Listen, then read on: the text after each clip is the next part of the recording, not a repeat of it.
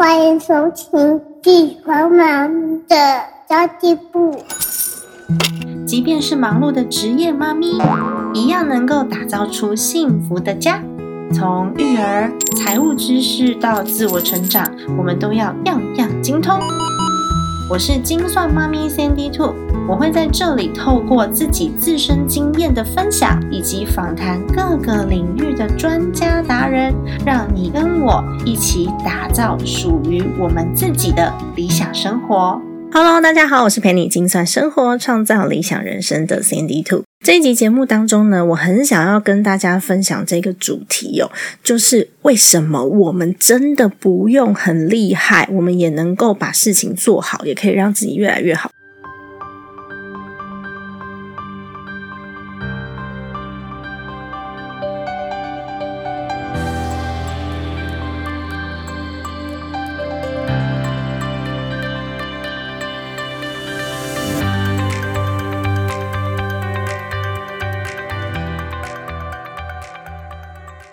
因为我真的听很多人讲说我一定要学会之后我才能够开始行动，或者是我一定要变成专家之后我才有自信心。但其实你有没有发现，我们在学生时代学了很多很多的东西，到头来在生活当中的应用都是那种最简单最简易的应用，就已经够我们生活了。那么为什么一定要成绩很好，或者是一定要领了什么样的证书，考了什么样子的证照，我们才能够开始呢？我觉得这一点对我来说是蛮疑惑的。那我之前其实也有过这样子的迷思，我就觉得我在讲理财，我是不是应该要去把所有的理财证照全部都考过一遍？后来我发现不对呢，很多人有证照，可是呢他不知道怎么应用，就只是会背书而已。这很像是我们学生时代的时候常常被要求考100分，因为考100分会被称赞啊，然后你拿那个考卷100分就觉得很骄傲，有没有？但是考100分的学生，他们是背起来考100分，还是他真的知道实质上要如何去应用？应用在生活上比考试要重要多了，对吧？所以我们因为小时候这样子的考试制度，让自己觉得某个科目的佼佼者才值得被关注，我们一定要到什么样子的程度才能够有自信的说我会了这一个科目，我会了，我可以开始把它应用在我的生活上了。大家有没有发现啊，以前我们在读书的时候常常会去背一些公式，或者是去找答案。那我们找答案的方法不是理解它，而是把它背起来。所以有很多人在考数学的时候，其实是数学公式或是物理化学公式背得很好，你真的要问他说这是怎么来的，你为什么想要套用这个公式，然后整题应用题甚至都看不懂，没关系，反正套进去答案出来了。或者是有些老师会教如何做解题技巧，那对我们的生活来说都是没有意义的。你要可以应用，对我们的生活才是真的有意义。那为什么我有这样子的一个心态，是因为我自己在讲理财的时候，我其实也调整了很久很久。我以前的数理真的很差，但是我的逻辑一直不错，小时候不是都会做那什么逻辑测验题嘛，我就是数学很差。那我们那个年代是打骂教育的所以我常常被老师打，就一分一下一分一下这样打，每次发考卷都是被打最多下的。那我那时候开始自己在重视理财的时候，我一度严重怀疑我自己，对于市场上称我是理财老师这件事情，我感觉非常非常的慌张，有一种德不配位的感觉哦。那心里面就想说如果说被称为理财老师，我好像一定要非常非常的专业，所有的证照都要有。如果大家发现我其实没有那么厉害，那我该怎么办？一直到后来我经营这个市场大概有1年多的时间，然后渐渐的有一些学员或是单位或是粉丝给我的回馈，听众给我的回馈，告诉我说他们实际使用我的方法，然后改善了他们的生活。我在市场上面做出成绩了，到现在已经3年了。我知道有人用我的方法，而且越来越多人可以面对自己的财务焦虑，越来越多人让自己的财务能力提升，让自己变好。那是比考了很多很多的证照还要有价值的事情。那我就不用花时间念书，然后学习考试技巧，然后背那些考试题目来证明自己，因为我的价值已经有市场帮我证明了。那我就很想要跟大家分享啊，我们真的不需要什么东西都很专精才能开始创造价值，反而是我诚实的告诉别人我会什么不会什么，我能提供什么我不能提供什么，那我没办法提供的呢，我尽力的去学习或是找到其他的人可以提供延伸的服务，服务到什么程度，有没有办法找到我需要的人来一起做协助，那是不是合法的，有没有办法真正的帮助别人改变生活，这个才是我后来的追求。所以到现在呢，我有的时候还是会觉得啊，理财专家四个字对我来说是个压力，或者是理财老师我觉得还好，专家我就觉得压力蛮大的。不过我也因此开启了更多的学习动能，因为要符合这四个字担当得起，所以就开启更多的学习动能啊。不过你说理财专家真的什么都会吗？其实不一定哦，我蛮鼓励刚刚起步的朋友，你不要害怕，反正就开始就对了，因为我们真的不用是最强的，我们总是要开始才能够越来越清楚自己的价值跟定位。就像我比较少去讲房地产，因为房地产老师一定比我厉害，他们也是理财专家，那么有一些老师是讲税务的，那又怎样呢？所有的人都可以来做合作，那我们知道自己最有价值的地方在哪里就好了。所以我知道我自己最有价值的地方在于告诉大家如何去整理自己的金钱心态，然后呢，把你的金钱跟你的生活融合在一起，我们做一个整体的账务整理跟规划，然后做出最有效的金钱应用，这就是我提供的价值。而且真的有非常多的人透过我的课程带给他们很多的帮助，甚至改善了他们的生活，改善了他们的家庭经济。那这就是我现在给我自己的定位。那么不要害怕，因为我们真的不用是最强的，我们真的都是在学习当中慢慢的成长。你说那些被称为理财专家的人，他们如果跟其他的专家比，比如说跟创投比好了，或者是跟企业整并的这些 IPO 会计师比好了，谁才是理财专家？你说呢？是不是因为领域的不同？那甚至我还知道有一些在做企业整并的时候是做跨国企业整并的，那么他们是不是又比所谓的理财专员又高了好多级？所以专家这两个字到底要怎么样来做担当？我觉得是各自去各取所需，你只要找到真的让你符合需求的人就可以了。我刚刚说的这种做跨国整并的这种理财专家他们的年薪都是千万起跳的，真的光是薪水，虽然说你可以说是打工族，但是他们光是薪水就是千万起跳的，因为他们做了非常大型的跨国整并的工作。那么怎么样才可以定义自己是不是够专业？其实我们就可以回过头来告诉自己说，我有没有真实的应用在我的生活上，让我的生活得到了改善？那如果有的话，你就是专业的，而且实质帮助了你哦。所以我们真的不需要学那么多才开始培养能力，最关键的就是开始做啊 Do it。 我很喜欢 Nike 的广告词 Just do it。 以前我们很容易就是钻研一项技术，然后你把这个技术钻研个5年10年，钻得够深了，你就可以用30年用40年，甚至一辈子都靠这个技术来过活。但是现在迭代很快速，科技很发达， AI 又出来了，可能每3年就淘汰一个技术，甚至呢每3年都整个行业都淘汰掉了。所以我们没有迭代的在学习的话，你有可能发现今年学的新技术明年就旧了，过1年的时间它就变旧技术了，没有时间钻研很久才开始行动。我们真的需要一边做一边进步，真的不需要很厉害就可以开始了，而且这是必须做到的。因为太难的技术一般人生活当中根本就不太会用到，像我刚刚以做财务为例好了，跨国整并这件事情你需要用得到吗？用不到嘛，对不对？企业 IPO 这件事你用得到吗？用不到嘛。那我们在做金融分析的时候，后面那些比较复杂的一些综合的应用我们用得到吗？我们在家庭财务上面是真的也用不太到。所以为什么后来我就很鼓励我们自己培养的这些家庭理财规划师的朋友们，跟他们讲说，其实家庭理财厘清前端的这个财务，并且在家庭上面应用的这一段，我们不需要非常厉害的金融知识，因为那跟金融八竿子打不着。它就是一个如何资源整合、规划跟分配的逻辑而已。那大家后来呢，也都运用得很上手之后，我们就知道要如何运用这个逻辑来帮助别人。你真的要很复杂的金融、很复杂的税务的这些部分的话，我们还有专家在协助大家，这就是所谓的专业分工。那么我把这样子的概念啊，跟我很多朋友的分享，因为我蛮多朋友是会计师的，然后甚至呢有一些朋友是那种在做 IPO 准备、上市公司准备的会计师。大家如果有看我第一本书里面帮我写序的，就是其中一位就是会计师，而且是很厉害的会计师。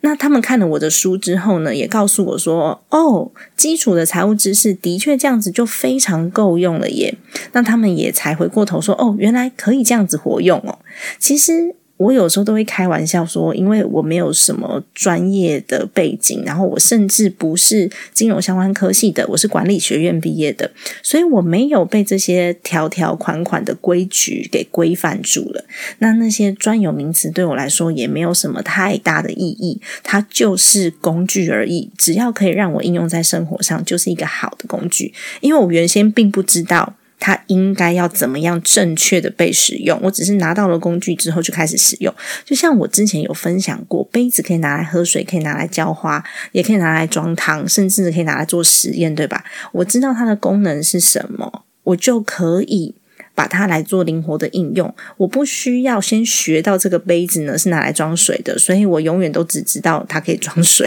这就是一般有可能在做会计工作做久的人会有的一些迷思。那我知道我自己的学员里面也蛮多是会计的，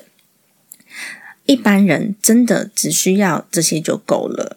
那学到整理账务、掌握家计，永远都比想要把基本功研究透彻之后再来说，我真的需要去背那些会计科目之后我才能够做家庭账务分类吗？ No， 完全没有关系。所以我们不需要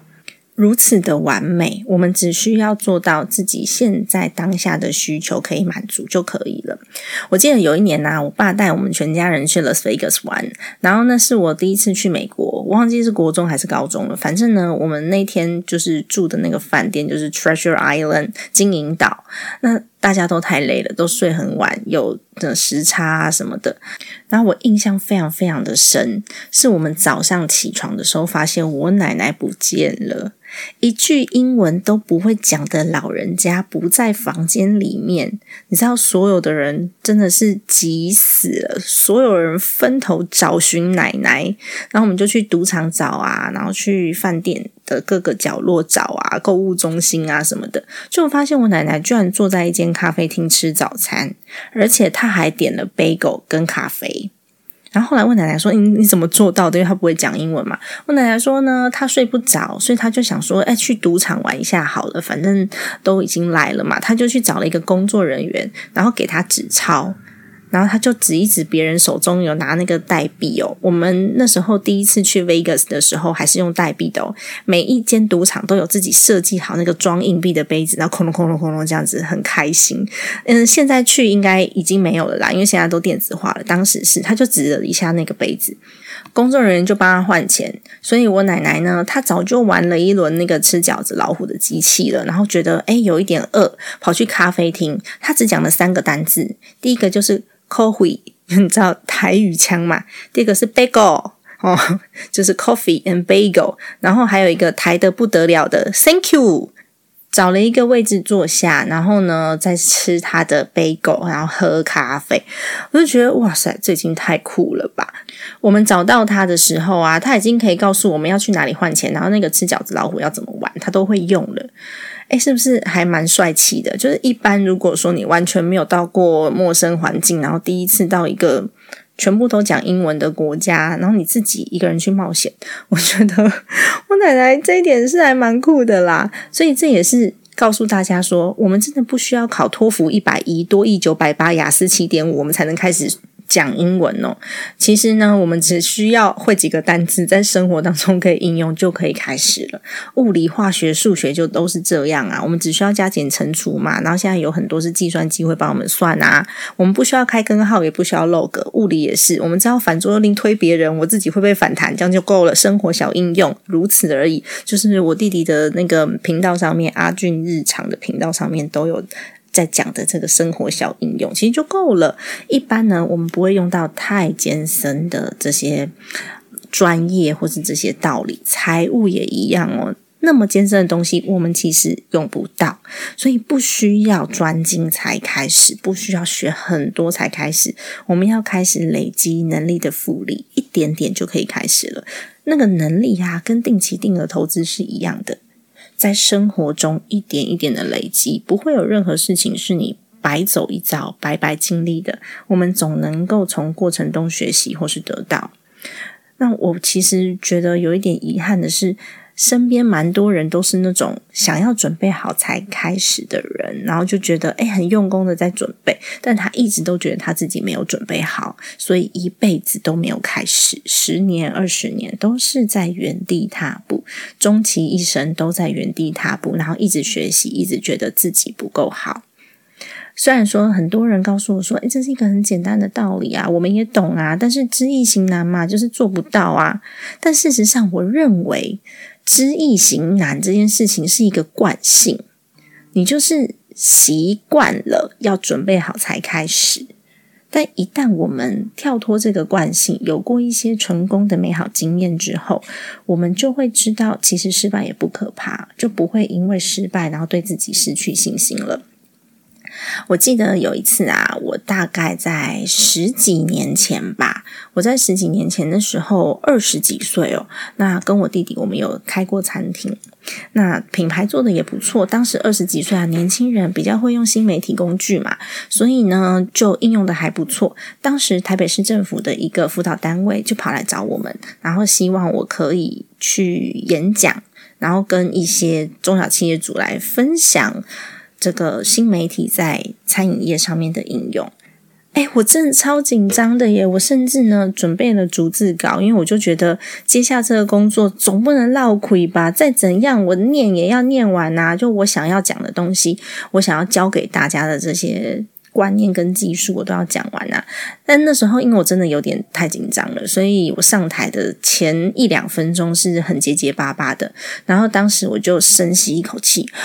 呼吸，然后让自己的那个心跳稍微缓下来，我就告诉大家，就开始打预防针，有没有？我就告诉大家说，这是我第一次上台分享，我是因为新媒体的应用被那个辅导单位找到，希望我可以来跟大家做案例跟策略的分享。就像大家现在看到的，我很紧张，我应该说话都很紧张，然后动作看起来也很紧张，2只手都是汗。那因为这是我很不熟悉的事情，我从来没有站在舞台上过，我站在这里是因为我知道我现在在做的是我自己的事业，有任何的挑战我都要接下来，而且要受得住。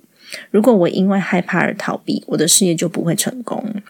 那我也告诉大家，如果我讲的不够清楚的话，希望大家在会后的时候可以问我，然后我非常的开心可以认识大家，非常的荣幸有这一次的机会可以做分享哦。那在我分享完之后啊，一个资深的顾问老师他就上台跟大家讲说，虽然我听起来很紧张，看起来也很紧张，但是我讲的东西啊，的确是商家能够立即执行的真实应用。他也问大家说，你觉得讲得棒不棒啊？然后台下就拍手这样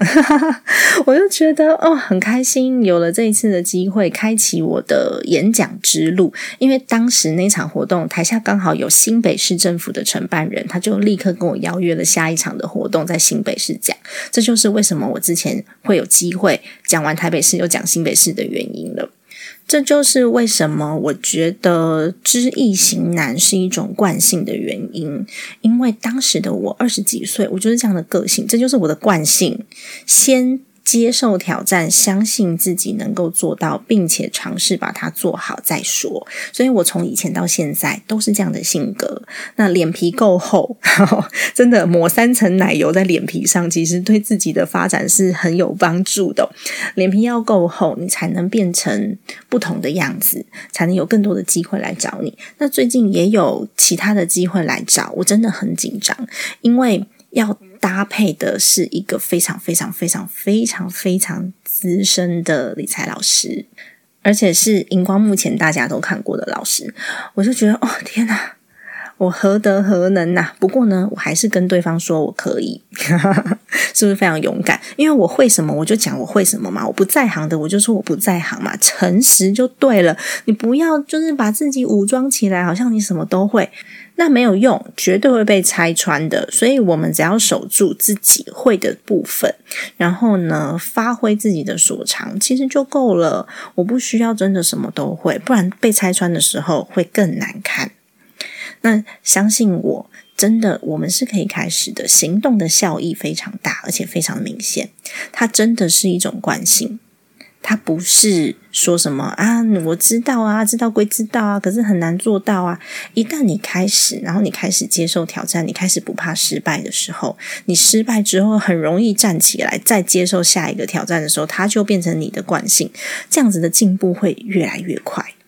真的会越来越快。想太多的人反而有一种执念，让自己无法前进。我们必须在执行和失败的经验当中成长，我们才能够面对各种不同社会上的变动性。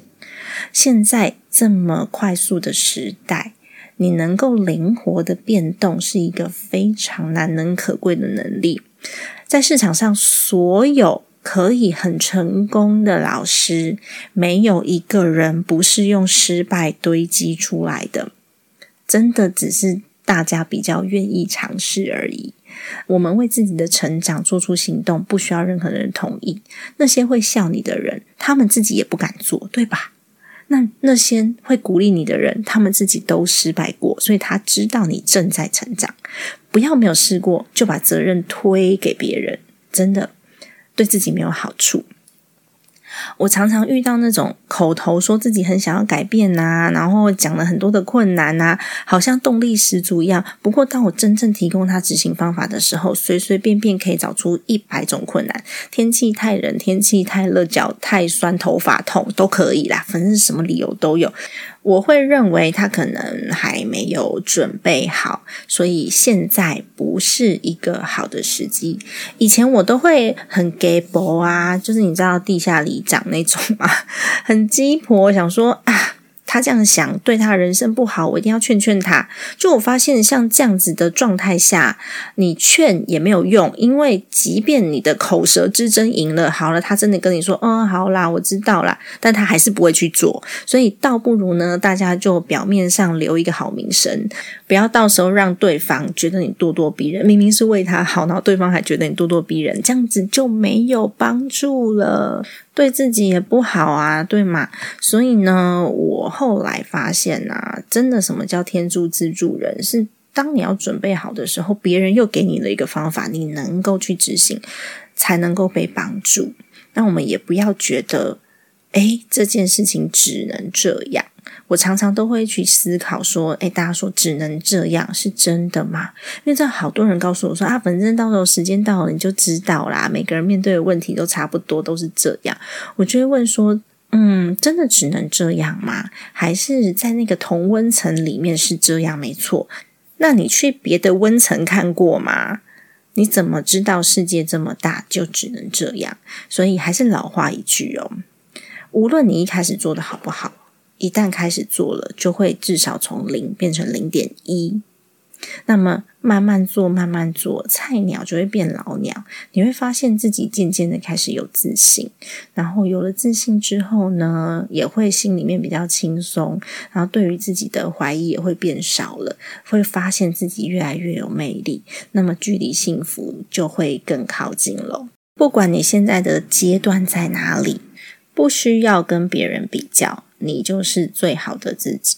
如果你还没有加入我们的理财大家庭的话呢，也欢迎你加入我的家庭理财入门课。下个礼拜呢会加码，有2位学姐跟我们分享她怎么改良了我做出来的表格，我做出来的表格被我的学生改良了，然后呢我请他们来跟其他的人分享。因为同一个表单你用不同的逻辑去填写的时候，它有不同的应用方式。我刚刚讲了嘛，每个人的逻辑思考是不同的，我觉得好用的别人可能觉得不是很好用。就像大家都觉得我推荐的记账软体在设定上面比较复杂，如果说你没有一些基础的话你不好设定，倒不如呢用比较基础的软体再搭配 Excel 表。这也是我的学员告诉我的，我觉得非常非常的棒。只要能够帮助大家更加前进一步，不一定是我才是正确的，有可能在其他的应用面是我没有想到的。所以下个礼拜我会请2位的学员来跟其他的学员分享他们是怎么改良了我的表格，然后希望他们也把这些表格分享出来。然后如果大家觉得他们的东西比较受用，就拿去用，我觉得这是一个很好的良性互动。那也欢迎你加入我们的理财大家庭哦，然后一起为我们的家庭财务做努力。好的，今天的节目就先到这边结束啦。家庭理财就是为了让生活无虞，分享这期节目，让更多的朋友透过空中打造属于我们幸福的家。我们下期再见。记得如果这期节目对你有帮助的话，转发给你身边的朋友，并且留下5星好评，帮助这期节目被更多的人可以看见并且收听哦。我们下一集见，拜拜。